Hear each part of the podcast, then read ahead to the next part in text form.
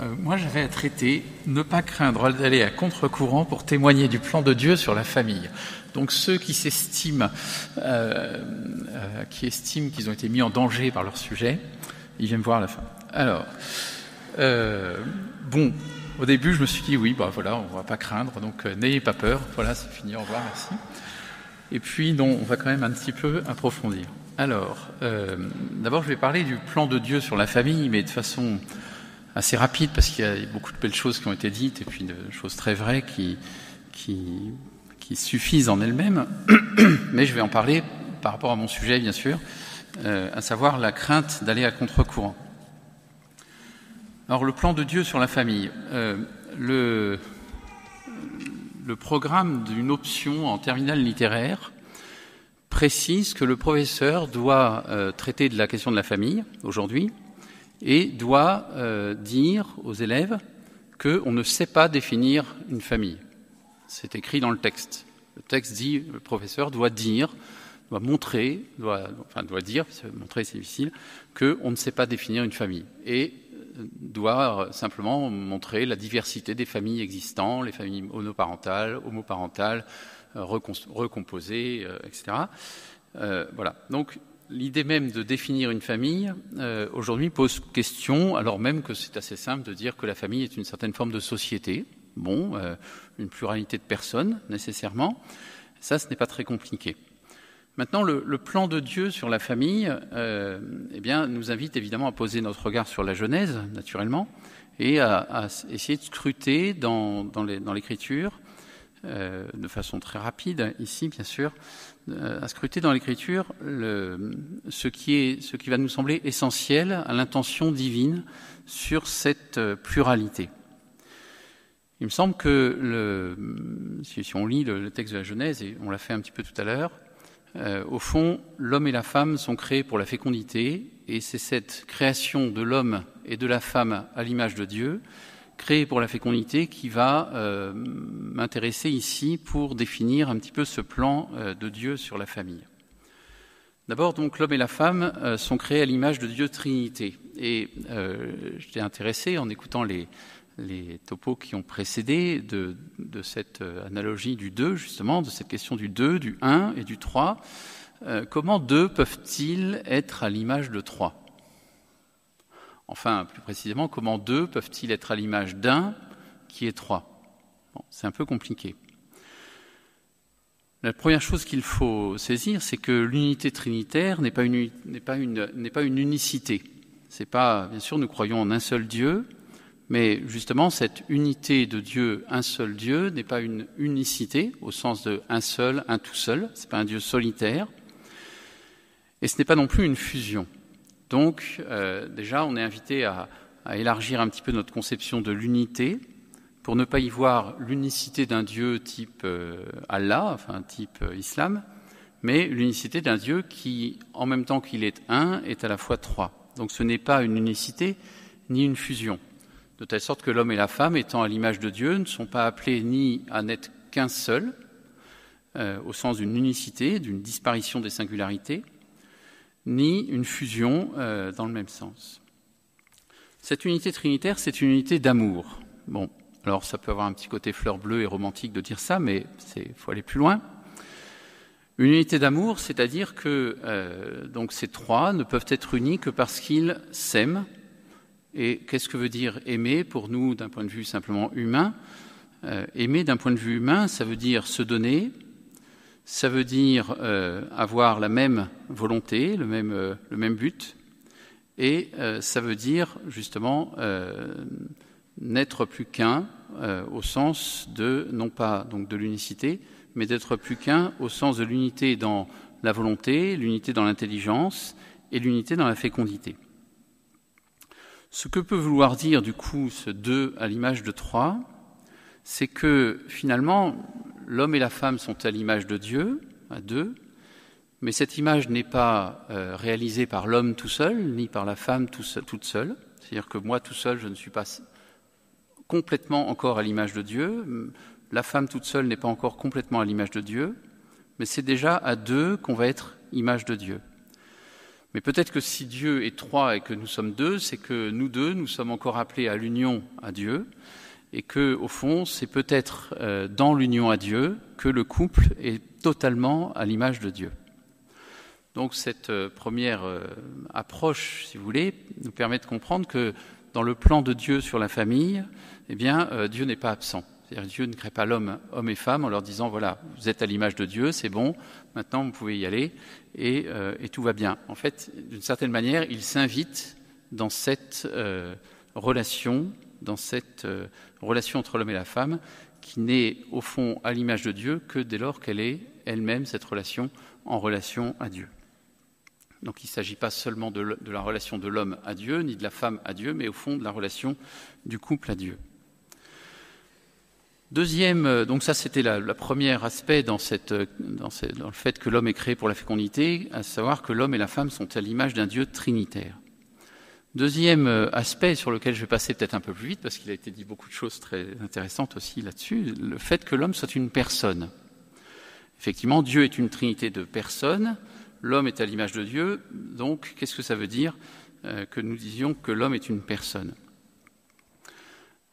Alors ici, il y a une ambiguïté aussi bien dans la philosophie que dans la théologie, euh, et, qui est une ambiguïté très riche d'ailleurs, c'est que lorsque nous parlons de Dieu, nous en parlons toujours par rapport à la créature. C'est-à-dire que lorsque je dis que Dieu est bon, par exemple, eh bien, je le dis, disent les théologiens, par analogie, c'est-à-dire que euh, la bonté, je ne la connais que d'abord que dans les créatures, et ensuite, j'extrapole en quelque sorte et je transporte ce que je connais de la créature à Dieu. Si j'ai jamais mangé un bon gâteau au chocolat, si j'ai jamais rien vu de bon, on peut bien me dire que Dieu est bon, ça n'aura aucun sens pour moi, puisque je ne saurais pas, au fond, ce que veut dire le mot bon. Et en même temps, je sais que la bonté de Dieu surpasse infiniment la bonté de la créature.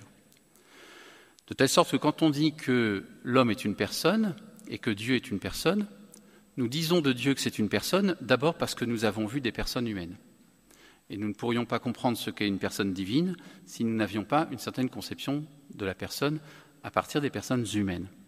Mais en même temps, le mystère de la personne divine, comme on l'a vu tout à l'heure, nous éclaire sur le mystère de la personne humaine. Donc c'est une ambiguïté ou plutôt une circularité en quelque sorte des conceptions. Qu'est-ce que c'est qu'une? Alors et c'est la raison pour laquelle d'ailleurs la, notion de personne même humaine euh, n'a pu vraiment être développée qu'à partir des réflexions théologiques. Qu'est-ce que c'est qu'une personne? Eh bien, la théologie la plus traditionnelle, la plus autorisée, celle de saint Thomas d'Aquin, nous dit que la personne est une substance individuée de nature raisonnable. Bon. Un autre théologien, qui s'appelle Richard de Saint-Victor, définit la, personne comme une existence incommunicable dans une nature raisonnable. Et ces deux définitions, en fait, n'en font qu'une. Alors, pourquoi une substance Dieu n'est pas une substance? Bon. Mais pourquoi dit-on une substance? Ben, C'est pour dire que l'homme est une substance, ça veut dire qu'il n'est pas comme la couleur d'une table qui existe dans la table, euh, ou la couleur d'un animal qui existe dans l'animal. L'animal est une substance, il existe par lui-même, il subsiste. On dit qu'il subsiste en lui-même. De la même manière, la personne humaine ou la personne divine subsiste, c'est-à-dire possède vraiment son existence. Le fait de posséder son existence, c'est ce qui va être caractéristique aussi bien de la personne humaine que de la personne divine, que de toute substance, le fait de posséder son existence. Mais la personne est l'être qui possède son existence dans une nature raisonnable. C'est-à-dire que ce n'est pas la même chose de posséder l'existence d'un chien ou de posséder l'existence d'un homme. Si je possède l'existence d'un chien, en fait, je ne la possède pas tellement, je suis un chien, donc je mords le facteur, voilà, et euh, finalement, et le gendarme, surtout le gendarme, et finalement, je ne suis pas tellement responsable parce que, comme ma nature est la nature d'un chien, elle ne m'offre pas tellement d'autres possibilités que de, mordre, que de mordre le facteur.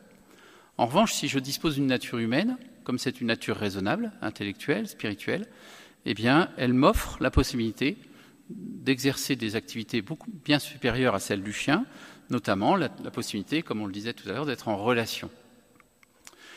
Et donc, lorsque nous disons que nous sommes une substance individuelle de nature raisonnable, nous disons que nous subsistons, c'est-à-dire nous possédons l'existence, dans une nature raisonnable qui nous donne une dignité donc particulière. Parce que c'est quand même mieux d'être un homme que d'être un chien. Et cette substance, eh bien, elle est individuelle. Que veut dire individuel ici? Eh bien, individuel veut dire incommunicable. Ça veut dire que ce que je suis, personne d'autre ne peut l'être. Et au fond, euh, ce qu'est le Père, personne d'autre ne peut l'être. Ce qu'est le Fils, personne d'autre ne peut l'être. Ce qu'est le Saint-Esprit, personne d'autre ne peut l'être. Et par conséquent, en disant ça, j'affirme l'unicité absolue de, euh, de, ma singularité, de ma personne. Voilà en quoi l'homme, comme personne, est à l'image de Dieu. C'est-à-dire que nous reconnaissons en Dieu ces caractéristiques de la personne. Il y a en Dieu trois personnes, mais ces caractéristiques de la personne, nous ne, pouvons les reconnaître en Dieu qu'à condition de les avoir aussi aperçues en l'homme. Voilà pour la deuxième, le deuxième point sur euh, créer pour la fécondité, c'est-à-dire nous sommes créés à l'image de Dieu pour la fécondité. Et qu'est-ce que ça veut dire donc être à l'image de Dieu ici? Et puis troisième, euh, troisième élément dans cette euh, question de l'homme et femme à l'image de Dieu trinitaire pour comprendre le plan de Dieu sur la famille, c'est qu'il est propre à l'homme et à Dieu d'engendrer.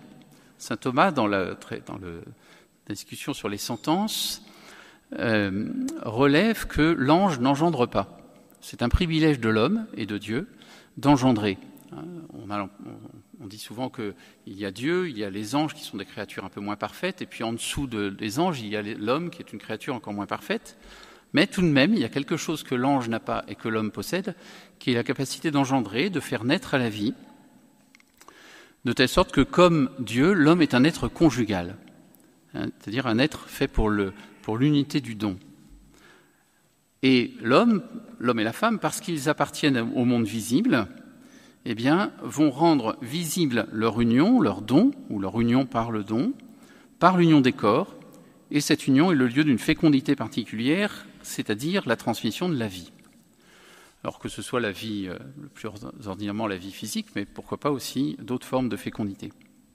Voilà un petit peu très résumé, très, très rapidement, le plan de Dieu sur la famille, c'est-à-dire soyez en quelque sorte à l'image de Dieu, soyez à mon image, dirait Dieu, c'est-à-dire croissez et multipliez, soyez féconds à partir de euh, l'union de votre amour et l'union de vos personnes que vous pouvez réaliser parce que justement vous êtes des personnes à mon image, c'est-à-dire des êtres qui disposaient d'une euh, nature spirituelle capable de, se posséder à tel point qu'elle est aussi capable de se donner.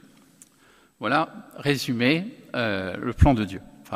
Résumé, vraiment très très résumé. Maintenant, euh, ne pas craindre d'aller à contre-courant pour témoigner du plan de Dieu sur la famille. Alors, à contre-courant, nous croyons volontiers qu'il y a un courant.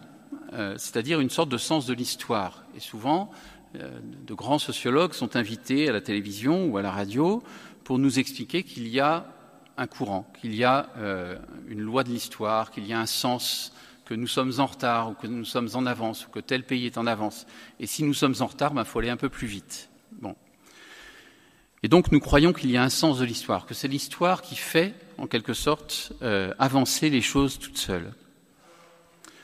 Et comme nous ne croyons plus la, plupart du temps à la création, à la notion de création qui serait voulue par un Dieu transcendant, par la volonté transcendante de Dieu, eh bien, nous nous laissons persuader que le cours des choses obéit à une volonté de la nature, à une sorte d'ordre des choses, une volonté comme immanente à la nature, non plus une volonté transcendante de Dieu, mais une volonté immanente à la nature, c'est-à-dire une volonté qui serait déjà dans la nature et qui se déploierait dans l'histoire et dont l'histoire ne serait que le, déroulement. Alors il est certain que si le monde et l'homme sont seulement le fruit d'une évolution aveugle ou, ou orientée de façon immanente, c'est-à-dire en elle-même, alors évidemment la liberté humaine perd son sens, devient même peut-être une illusion. C'est-à-dire nous croyons faire l'histoire, et en fait, c'est l'histoire qui fait les choses. Ce que dit Hegel, hein, les hommes font l'histoire, mais ne savent pas l'histoire qu'ils font. Donc, au fond, euh, euh, les choses évoluent, mais nous ne sommes pas les vrais acteurs de cette évolution. Si le monde n'est pas créé, eh bien, on peut le voir comme un gigantesque mécanisme où toute chose advient par la logique d'une évolution, qu'il ne faut pas chercher cette logique en dehors de la nature, en dehors des lois de la nature. Et donc on va simplement expliquer l'homme parce qu'il précède, parce qu'il est inférieur, c'est-à-dire l'homme par le singe, le singe par euh, l'ancêtre du singe, l'ancêtre du singe par le, poisson, le poisson par euh, euh, l'ancêtre du poisson. Et à ce moment-là, c'est le devenir historique qui est le grand créateur, le temps qui est le grand, le grand créateur. Entre parenthèses, on parlait des, francs-maçons ce matin. Pour les francs-maçons, c'est bien le temps qui est l'architecte de l'univers. Alors que si le monde est créé, alors la liberté est possible, parce que nous recevons notre existence d'une manière absolue. Nous recevons notre existence pour en disposer. C'est ce qu'on disait tout à l'heure, l'homme est une personne, c'est-à-dire un, sujet qui subsiste, c'est-à-dire qui dispose de son existence dans une nature raisonnable. Eh bien, nous recevons notre existence pour en disposer. Cette existence nous est confiée. Nous pouvons en faire ce que nous voulons. Elle n'est pas le simple fait d'une évolution, mais au contraire, chaque personne est une nouveauté radicale, incommunicable. Chaque personne est une nouveauté radicale voulue pour elle-même et non pas euh, nécessairement arrivant dans la logique d'une évolution. Or, ça, évidemment, ce n'est pas l'opinion dominante, ce n'est pas le courant dominant. Aller à contre-courant, c'est justement affirmer que euh, l'homme est créé, l'homme est voulu pour lui-même, l'homme dispose de son existence, et l'homme n'est pas simplement le moment dans une évolution. Euh, les transhumanistes pensent que nous sommes arrivés à une époque où l'homme est enfin l'acteur de sa propre évolution. Jusqu'ici, ben, l'homme est descendu du singe parce que c'était dans la logique du singe de, donner un homme. Et aujourd'hui, avec notre connaissance, nous sommes capables encore de faire évoluer l'homme vers euh, le, surhomme, le transhumain, euh, qui sera une sorte d'alliance du robot et de l'homme qui va faire apparaître un surhomme. Or, justement, euh, nous ne sommes pas euh, cet accident de l'évolution. Et à ce moment-là, il y a deux conceptions qui vont s'opposer. Le monde se divise en deux catégories. Les progressistes d'un côté, qui sont dans le sens de l'histoire, qui, ont toujours raison parce que les faits leur donnent toujours raison, et qui euh, vont se réclamer de cette grande tradition progressiste qui, par exemple, a donné le droit de vote aux femmes, euh, contre les affreux méchants qui ne voulaient pas donner le droit de vote aux femmes, et à qui l'histoire a fini par donner tort. Euh, du côté des abolitionnistes d'esclavage, contre ceux qui pensaient qu'il fallait maintenir l'esclavage et à qui l'histoire a fini par donner tort. Bref, le progressiste, c'est celui qui veut s'inscrire sans cesse dans le, dans le sens de l'histoire, et qui euh, croient pouvoir dire où vont les choses. Et puis en face d'eux, il y a les méchants, c'est les réactionnaires, en français les réacs, les réactionnaires qui, eux, vont sans cesse à contre-courant, mais euh, dont la lutte est vaine puisque l'histoire finalement leur donnera tort. C'est-à-dire, vous êtes contre telle chose, mais voyez, de même que vous auriez été contre l'abolition de l'esclavage ou vous auriez été contre le droit de vote pour les femmes, eh bien l'histoire vous aurait donné tort. Eh bien, cessez d'être toujours dans le camp des vaincus. Or, euh, il est nécessaire de s'efforcer d'être non pas dans la réaction, mais dans l'action. Le motif de notre action, autrement dit, ne, doit pas être d'abord de répondre à l'action d'autrui, dire ils ont fait ça, donc je fais ça, mais de poursuivre notre propre intention, à savoir, euh, au niveau temporel, la poursuite du bien commun. il y a donc une troisième voie entre être en réaction ou être euh, en quelque sorte comme le chien crevé au fil de l'eau, qui est un peu le progressiste, effectivement, qui dit bah, regardez, le fleuve va arriver là-bas, oui, forcément, euh, il a raison, le fleuve va arriver là-bas, mais soyons les acteurs du fleuve, en quelque sorte. Donc, devant l'optimisme béat du progressiste, il ne s'agit pas non plus d'afficher un pessimisme tout aussi satisfait de lui-même, mais au contraire de retrouver ce qu'on pourrait appeler, même si c'est un bien grand mot, le sens du tragique. L'histoire, ce n'est ni une évolution inéluctable, ni un éternel retour, ni l'autoproduction du meilleur des mondes possibles, comme le croit Marx, mais c'est l'histoire d'un salut et d'un salut qu'on peut manquer. Donc il y a un aspect tragique dans l'histoire, c'est-à-dire qu'il y a un sens à l'histoire, il y a effectivement pour le chrétien le, sens qui est que bah, nous allons un jour rendre compte de ce que nous avons fait, et c'est ce qui donne sa dimension tragique à l'histoire. Le progressisme, lui, s'est construit autour d'une mythologie. Une mythologie selon laquelle le progrès des sciences, le cours de l'histoire, se rejoignent pour donner naissance à l'individu tout-puissant. C'est-à-dire que finalement, l'histoire, c'est l'émergence de l'individu tout-puissant par le concours des forces naturelles de l'histoire et par le concours de la science qui, euh, notamment grâce aux biotechnologies, permettent à cet individu euh, d'être tout-puissant. C'est un peu l'alliance de Narcisse et de Prométhée, si vous voulez. C'est-à-dire Narcisse, c'est celui qui se regarde lui-même et qui, euh, contemplant sa propre image, finit par se noyer dans sa propre image. Et Prométhée, vous savez, c'est celui qui, donnant le, feu dans la mythologie, le feu aux hommes, les techniques aux hommes, eh bien, leur donne la toute-puissance et par conséquent va être enchaîné. C'est le symbole de, fait de, Dieu qui sauve l'homme en quelque sorte en enchaînant sa toute-puissance. Et, et, Narcisse a un côté un peu prométhéen aujourd'hui, c'est-à-dire que nous sommes à la fois dans un monde où les individus sont hyper narcissiques, hyper centrés sur eux-mêmes, et en même temps avides de toute puissance. Nos élites euh, vivent encore de ce mythe de, Narcisse tout-puissant, de Prométhée narcissique en quelque sorte, qui est issu des Lumières, de la philosophie des Lumières, et selon lequel donc le, progrès historique voit apparaître un individu absolu, un individu pur qui se confond avec sa liberté et qui est créateur de soi-même. Le type philosophique de, euh, de cet individu, c'est Sartre, dont on a un petit peu parlé déjà, pour qui l'homme n'a pas d'essence, n'est pas limité par une nature, il n'est d'abord rien, grâce à cela il peut tout devenir, l'homme est ce qu'il se fait, et on connaît tous cette phrase de Simone de Beauvoir, la compagne de Sartre, euh, oui, la compagne de Sartre si on peut dire, euh, on ne naît pas femme, on le devient. L'ambition actuelle, c'est de ne pas se recevoir d'un autre, mais d'être le créateur de soi.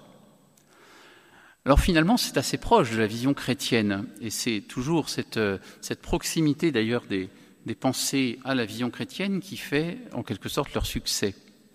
Parce que dans la vision chrétienne, l'homme effectivement n'est pas un être naturel comme les autres, il n'est pas euh, dans la, logique du, petit lapin qui est né d'un autre petit lapin, mais dans la logique, dans la vision chrétienne, euh, l'homme reçoit directement de Dieu son existence, il est créé de façon immédiate par Dieu, c'est-à-dire qu'autant pour les animaux, l'animal est entièrement produit euh, par ses parents, autant pour l'homme, hein, la, théologie chrétienne nous enseigne que, et, ça rejoint d'ailleurs la philosophie d'Aristote plus ou moins, mais la théologie chrétienne nous enseigne que l'homme euh, est engendré par ses parents, mais que son âme n'est pas transmise par ses parents, elle est créée immédiatement par Dieu. L'hérésie qui, pense que l'âme est, est, créé et donné par les parents, c'est le traducianisme.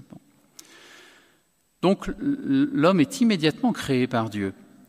Son existence donc lui est confiée de façon tout à fait particulière afin qu'il l'exerce pour revenir à Dieu. C'est le grand mouvement de Dieu, de l'homme qui est créé par Dieu et qui doit revenir à Dieu. Or, ce qui semble se passer, c'est que euh, nous avons conservé la conscience de cette dignité particulière de l'homme, à savoir d'être créé de façon tout à fait particulière, d'être une créature tout à fait particulière, avec une dignité tout à fait particulière, mais nous refusons maintenant de recevoir cette dignité d'un autre, à savoir de Dieu. Donc nous avons bien conscience que par notre liberté, notre existence ne se réduit pas à l'existence des choses naturelles, mais nous avons perdu la référence à ce qui donne un sens à cette liberté. dire nous sommes créés avec une liberté, mais, et je crois qu'on le disait tout à l'heure, une liberté pourquoi Nous sommes créés avec la liberté de faire ce que nous voulons, la liberté de disposer de notre existence, mais nous avons perdu le sens d'une liberté pour. Nous sommes libres pour, mais pour rien, dirait Sartre. Nous sommes libres de tout, finalement, mais nous sommes libres pour rien. Alors on est bien obligé de reconnaître que l'Église catholique ici est un signe de contradiction assez fort, comme en témoigne encore le récent document de travail en vue du synode sur la famille, qui est paru récemment, peut-être certains l'ont déjà euh, compulsé. Le synode sur la famille, enfin l'instrument de travail du synode sur la famille, dit euh, ceci à propos des difficultés que rencontre justement l'Église catholique dans sa tentative de, bah, faire valoir au fond une, autre voie. Les, nouvelles je cite ici simplement, et puis je, vais ensuite décliner un petit peu par euh, discipline. Je ne vais pas non plus prendre trop de temps débordé trop. Les nouvelles technologies diffusives et invasives, l'influence des masses médias, la culture hédoniste, c'est-à-dire la culture euh, tournée vers le plaisir, l'individualisme, le relativisme, le matérialisme, le sécularisme croissant, la prédominance de conceptions qui ont conduit à une libéralisation excessive des mœurs dans un sens égoïste, la fragilisation des rapports interpersonnels, une culture qui refuse des choix définitifs, conditionnés par la précarité, par le provisoire, qui est le propre d'une société liquide, intéressant comme, comme expression, qui est le propre d'une société liquide, c'est-à-dire une société où il n'y a pas de structure, où toutes les structures doivent être absolument souples, personnalisables à l'extrême, du tout tout de suite, des valeurs soutenues par ce que l'on appelle la culture du déchet et du provisoire. Voilà un petit peu comment le document caractérise notre culture euh, moderne, contre laquelle, en quelque sorte, euh, nous allons. Alors, qu'est-ce qui fait peur maintenant? Parce que donc on a parlé un peu du plan de Dieu sur la famille, euh, de, de la, le contre-courant, c'est-à-dire le courant et contre-courant. qu'est-ce qui fait peur dans le fait d'aller à contre-courant? Eh bien, c'est que cette culture a envahi peu à peu tous les aspects de notre vie. Euh, on a commencé à parler de la technologie, on a tous au moins un téléphone euh, avec nous. Donc on est fichu. Euh, comme si le droit, la technologie, les institutions, l'éducation, la science, l'économie, la psychologie, la philosophie, enfin bref, comme si tout était asservi à cette culture individualiste, se faire plaisir, le relativisme, la culture du déchet, peut-être un jour il faudra acheter votre téléphone parce que de toute façon, il est programmé d'abord pour être obsolète et puis ensuite, un jour, on vous dira, écoutez, nous n'assurons plus le support technique ou, nous ne faisons plus les, logiciels qui vont bien. Ou, euh, donc, il, va être nécessaire de le jeter. C'est même euh, bon. Et puis même pour la planète, c'est bien parce que euh, ça va permettre de, de comment on dit, recycler les, composants. Bon la fragilité des rapports interpersonnels, la, culture du déchet, c'est même dans, la vie familiale, euh, j'épouse une femme et puis quand elle a 40 ans, je l'échange contre deux de vin parce que euh, parce que c'est comme ça. Et puis donc je présente mon ex-femme et puis avec la fonctionnalisation des, des, des fonctions, la fonctionnalisation de la parentalité, par exemple, je peux très bien imaginer d'avoir des enfants puis des ex-enfants puisque, au fond, j'aurais exercé une fonction pendant un temps. Donc, on peut même avoir des enfants de façon provisoire. Pourquoi pas? Un peu comme euh, il y a eu cette histoire hein, aux États-Unis de gens qui avaient adopté un enfant et puis qui, finalement, ont, renoncé au bout de quelques années et donc l'ont revendu, enfin, voulaient le revendre. Bon. Alors, euh, comment, ça, comment concrètement, un petit peu plus concrètement, dans chacune de ces disciplines dont j'ai parlé D'abord le droit. Bon, il y a des juristes ici, alors qui vont rester sur leur fin parce que j'ai pas le temps d'aller très loin dans ce domaine-là. Mais le droit est marqué par ce qu'on appelle le positivisme juridique, c'est-à-dire l'idée que nous sommes les créateurs absolus du droit et que le droit procède simplement de l'arbitraire humain. Le droit, pire encore, on peut dire, euh, tend à n'être plus que le bureau d'enregistrement des revendications individuelles. Je veux des enfants, donc mais avec, euh, la personne de même sexe que moi, on n'arrive pas à en avoir, je ne sais pas pourquoi. Et, euh, et, donc, le droit doit permettre que j'ai des enfants. Je veux être papa, et mon, compagnon aussi, il veut être papa. Donc, le droit doit faire de nous des papas. Euh, donc, le droit enregistre simplement les, revendications individuelles. Alors qu'en principe, sa vocation, ce serait d'inscrire dans la loi les exigences de justice qui sont inscrites dans la nature de la personne humaine. Ça renvoie à la loi naturelle dont j'ai parlé ce matin. Deuxième grand domaine, la technologie. Je ne vais pas tout faire, je ne vais pas faire tous les domaines. La technologie qui nous, impose une logique utilitariste, ce qui me sert a de la valeur, ce qui ne me sert pas n'a plus de valeur, qui nous impose une logique de l'obsolescence, c'est-à-dire tout est fait pour être fini, aussi bien euh, mon, mon, four micro-ondes que euh, ma femme, euh, ou mon mari, voilà, pour être paritaire, et euh, de telle sorte que une logique de l'obsolescence qui nous dit, qui nous euh, qui nous écarte du passé, qui nous éloigne du passé, de la référence au passé. de telle sorte que nous ne recevons plus les choses du passé, mais nous devenons les propres acteurs de notre évolution. Donc le droit, les technologies, les institutions aussi sont marquées par cette euh, mentalité, par ce courant, notamment l'école, mais aussi la famille, qui deviennent des réalités modulables. Un, philosophe qui, euh, dont le nom ne retiendra pas l'histoire, disait Nous sommes passés de la famille modèle, papa, maman, les enfants, à la famille module, c'est-à-dire un individu, plus un individu, plus des petits individus, qu'on appelle les enfants, euh, et qui sont modulables, donc qui peuvent s'interchanger, être interchangeables. Euh, l'éducation et aussi l'éducation, l'école, bien sûr, puisque éduquer, c'est transmettre, et que la transmission est le fondement humain de toute autorité. Ça devient difficile, évidemment, de transmettre dans une culture de l'obsolescence, dans une culture où l'individu doit être son auto-créateur, puisque finalement l'éducateur se trouve réduit à simplement mettre à disposition de l'enfant euh, tous les outils possibles et imaginables pour qu'il soit son propre créateur.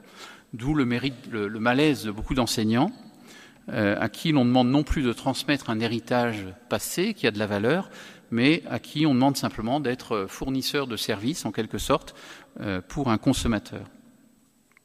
Et puis euh, la science, donc la technologie, le droit, l'éducation, l'école, la science, qui a tendance à, revendiquer le monopole de la vérité et à exclure de la vérité tout ce qui ne relève pas de l'exactitude mathématisable. Et là, on est à la racine du relativisme, c'est-à-dire que la seule chose non relative, c'est que 2 plus 2, ça fait 4, et tout le reste, c'est du relatif. L'économie, aussi, on voit bien, mise au service de l'individu, non plus du bien commun, L'économie, ça sert à m'enrichir le plus possible. Euh, Bill Gates est très embêté parce qu'il a 77 milliards de dollars en poche.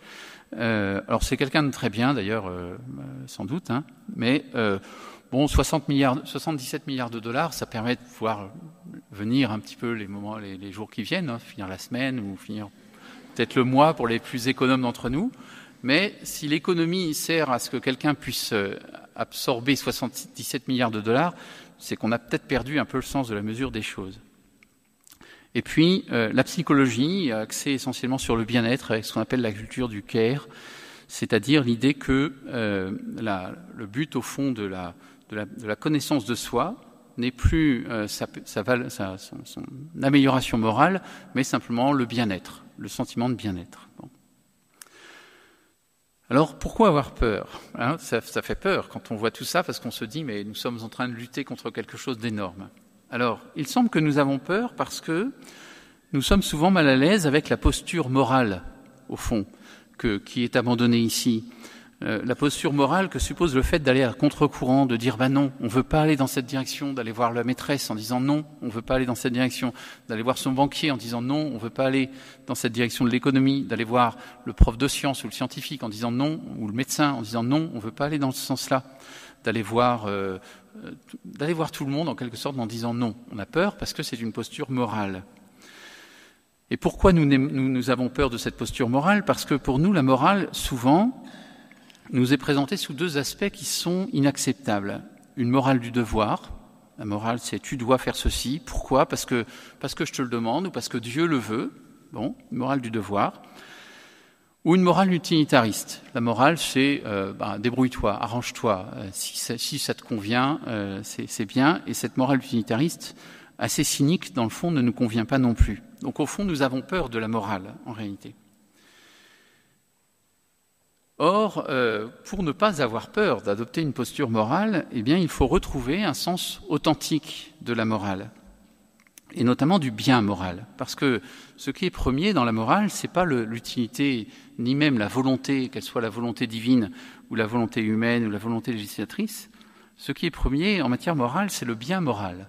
le bien moral qu'on va trouver dans la sagesse créatrice de Dieu, c'est pour les chrétiens, qu'on peut trouver aussi dans la nature bonne des choses, bien sûr, euh, si on veut se placer à un point de vue simplement philosophique. Le bien moral, nous pensons souvent qu'il est abstrait. Ça aussi, ça nous fait peur, parce que ce sont des abstractions. Or, en réalité, le bien moral est un bien concret, c'est un bien toujours à réaliser, c'est un bien qu'il s'agit de réaliser, ce n'est pas un idéal, au sens d'un espèce d'idéal abstrait qu'il faudrait poursuivre et qu'on n'atteindrait jamais. Le bien moral, c'est un bien qu'il s'agit toujours de réaliser dans une situation concrète qui est la nôtre, et qui correspond aux quatre grandes vertus cardinales déjà découvertes par Aristote notamment, puis par toute la tradition philosophique euh, issue d'Aristote, et qui euh, va donc se présenter sous quatre grands aspects correspondant aux vertus cardinales, qui vont nous permettre de, le voir de façon un peu plus concrète pour, pour, pour plus avoir peur. Il peut se présenter d'abord comme une exigence de justice. Qu'est-ce qui est juste? Se demander ce qui est bien, c'est d'abord se demander ce qui est juste. Bon. Euh, ouvrir le mariage à deux personnes de même sexe, est-ce que c'est bien, est-ce que c'est pas bien? Si on dit ça, on va nous répondre, ça dépend de la conception que vous avez du bien. Alors que se demander si c'est juste, c'est-à-dire si ça correspond à quelque chose que nous devons, à quelque chose qui est dû, Là, ça met la, discussion sur un terrain un petit peu plus concret. Ce qui est juste, c'est ce qui est dû à chacun. La justice, c'est rendre à chacun ce qui lui est dû. Donc, la première, premier visage du bien moral à réaliser, c'est qu'est-ce qui est juste? Une exigence, une exigence de justice. Deuxième exigence, une exigence de prudence. Faire le bien, mais bien le faire. Je dois annoncer une vérité à quelqu'un, je lui dois cette vérité, c'est juste de lui dire cette vérité. Par exemple, je suis médecin, je dois annoncer à un patient qu'il a un cancer. Bon, je lui dois cette vérité, mais comment je lui dis? Dans quelles circonstances À quelle occasion De quelle manière Sur quel ton En présence de qui? Ça, c'est la prudence. Et donc, c'est la deuxième figure concrète du bien, en relation évidemment avec la vertu cardinale de prudence. Et puis, euh, troisième, troisième élément, c'est que le bien moral peut se présenter au milieu d'autres biens. Il se présente d'ailleurs toujours au milieu d'autres biens, ce qui fait que nous avons parfois l'impression d'être au milieu de conflits de devoirs. Et la vertu de tempérance, de modération, c'est justement la vertu par laquelle nous mettons de l'ordre dans la poursuite de notre bien. Je peux, par exemple, euh, trouver qu'il faut euh, euh, dire la vérité à quelqu'un, mais aussi je peux penser qu'il faut préserver, par exemple, sa santé ou préserver un autre bien. Nous avons des tas de biens à préserver, et la vertu de tempérance ou de modération, c'est la vertu par laquelle nous mettons de l'ordre dans la poursuite des biens que nous poursuivons. Par exemple, je peux avoir un désir sexuel très fort pour quelqu'un, euh, parce que cette personne est un bien, parce que la sexualité est un bien, parce que le plaisir sexuel en lui-même est un bien. Mais il y a d'autres biens à prendre en considération, par exemple la fidélité conjugale, par exemple euh, l'intégrité des personnes. Et à ce moment-là, eh bien, il faut réfléchir pour se dire mais quel est l'ordre que je dois mettre dans la poursuite de ces biens? Et peut-être qu'il y a des biens dont il faut différer la poursuite au profit d'autres biens plus importants. Et puis, et, là je vais arriver donc plus du coup sur mon sujet, euh, ce bien peut arriver également au milieu d'obstacles à surmonter. C'est-à-dire qu'il n'est pas toujours facile de faire le bien, de bien le faire et de le faire de manière ordonnée. Et ça, ça correspond à la vertu de force ou de courage.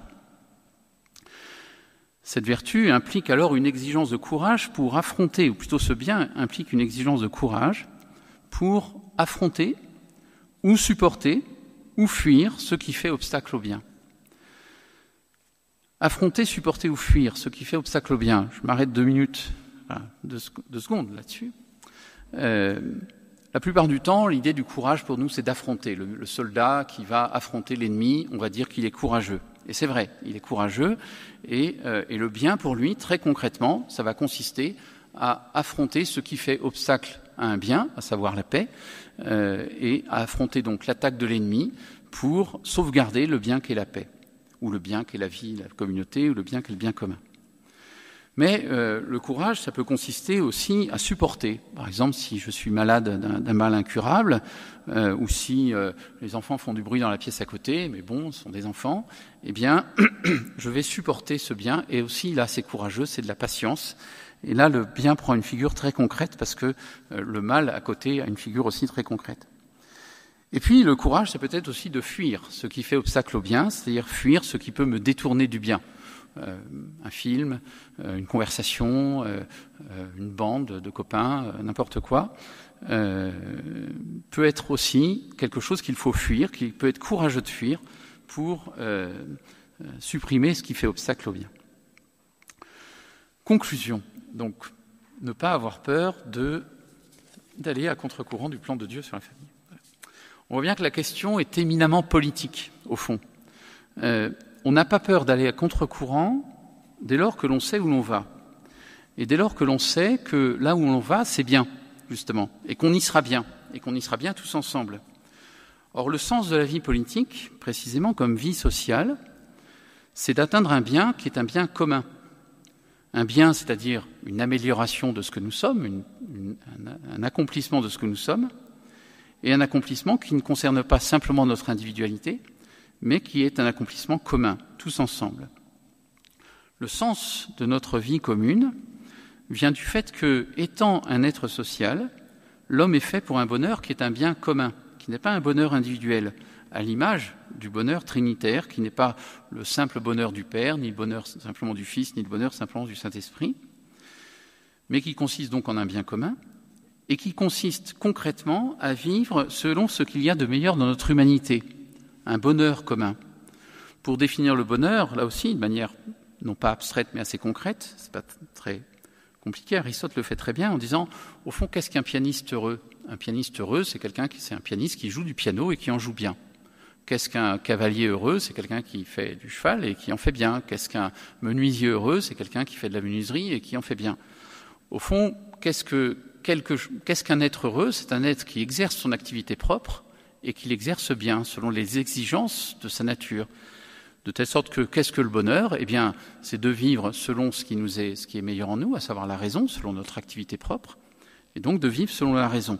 Et vivre selon la raison, qu'est-ce que c'est? C'est poursuivre le bien, euh, le bien soit selon la justice, le bien qui est dû à autrui, poursuivre le bien en le faisant bien, le bien prudent, poursuivre le bien de façon ordonnée, le bien tempérant, et poursuivre le bien en, en, luttant contre ce qui fait obstacle à ce bien, à savoir le courage. Or, pour cela, donc, nous avons besoin les uns des autres. Donc, ce qui doit nous empêcher d'avoir peur, et je conclurai là-dessus, c'est de comprendre que notre posture morale est seulement une réponse à la soif de bonheur commun qui habite encore l'homme contemporain.